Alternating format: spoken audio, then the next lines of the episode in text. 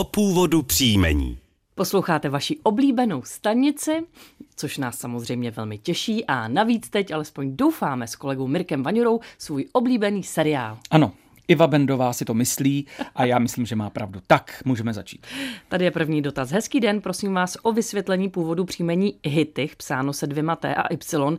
Ve starších matrikách psáno také jako Hittich s jedním T a měkkým I. Příjmení Bedroš starší matriky uvádí jako Bedro s Ch a příjmení Dejmek. Moc děkuji a přeji vám mnoho dalších dotazů. Hittichová Jitka.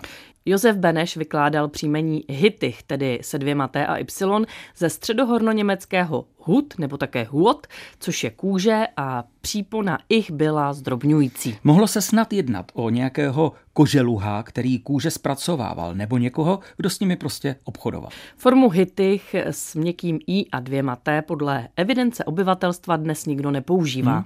Hmm. Podobu hity, hitychová s y a dvěma t nosí 33 osob a žije u nás i 6 obyvatel s příjmením hitych, hitychová s měkkým i.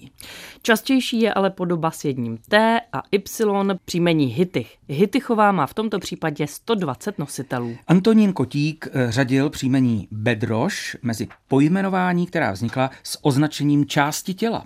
Odvozoval jej patrně z obecného jména Bedro. Snad by však bylo i možné vyložit příjmení Bedroš stejně jako příjmení Bedra z rodného jména Bedřich.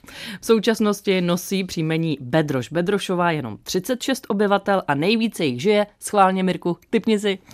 Uherské hradiště. No ty seš vynikající, ano. samozřejmě. Tak, jdeme na příjmení dejmek. Patrně vzniklo z obecného jména dým, tedy kouř.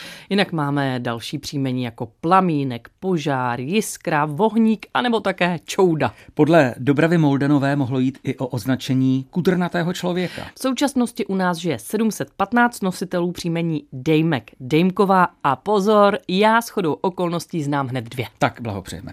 e, tak jim to tedy nezapomeň vyřídit všechno, co jsme říkali. Ještě připomínám e-mailovou adresu původ příjmení zavináč rozhlas.cz, na kterou nám samozřejmě můžete posílat svoje dotazy. Těšíme se na ně.